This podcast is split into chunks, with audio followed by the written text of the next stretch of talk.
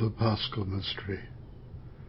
There is something old and new at work within the world, temporal and eternal, undying and yet fragile, worldly and everlasting.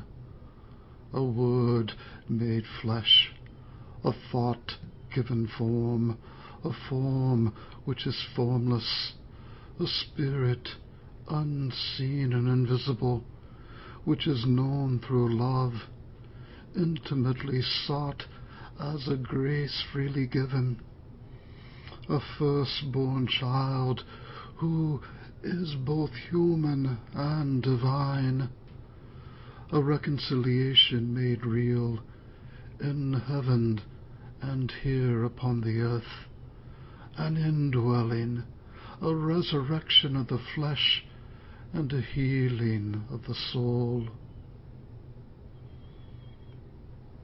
At your command all things came to be, the vast expanse of interstellar space, galaxies, suns, and planets in their courses, and this fragile earth, our island home.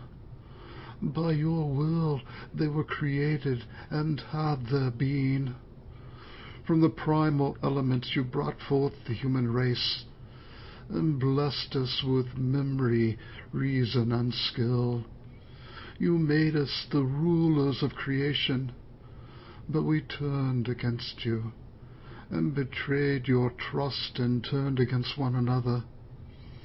Have mercy, Lord, for we are sinners in your sight. Again and again you call us to return. Through prophets and sages you revealed your righteous law.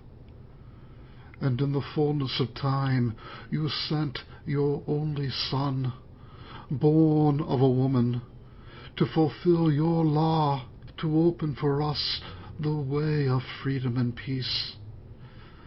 By his blood he reconciled us by his wounds we are healed.